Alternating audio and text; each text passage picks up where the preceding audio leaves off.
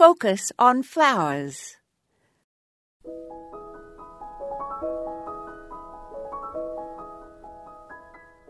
Many of us have houseplants with jagged leaf segments that we call cactuses, and they bloom beautifully indoors.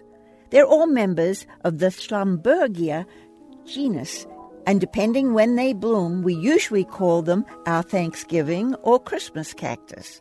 But they're not hot desert plants at all, as they hail from the humid jungles on the coast of Brazil. They like to be in a cool spot at night when they're setting their buds, in the fall, and also when they flower.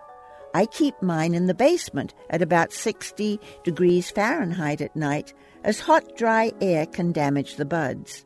The species that blooms around Thanksgiving is Schlumbergera truncata, and in the 1800s it was crossed with Schlumbergera russelliana, which resulted in a hybrid Schlumbergera buckleyi, which blooms around Christmas. The hybridizers have been busy with this genus, and now there are in excess of 200 named cultivars with a range of bloom times from November into January. It is easy to propagate these plants from cuttings, but they cannot be divided. Just twist off, rather than cut, pieces about three segments long and plant them so they stand erect in a pot with good drainage in filtered light. Water sparingly and just call them holiday cactus. This is Moya Andrews, and today we focused on holiday cactus.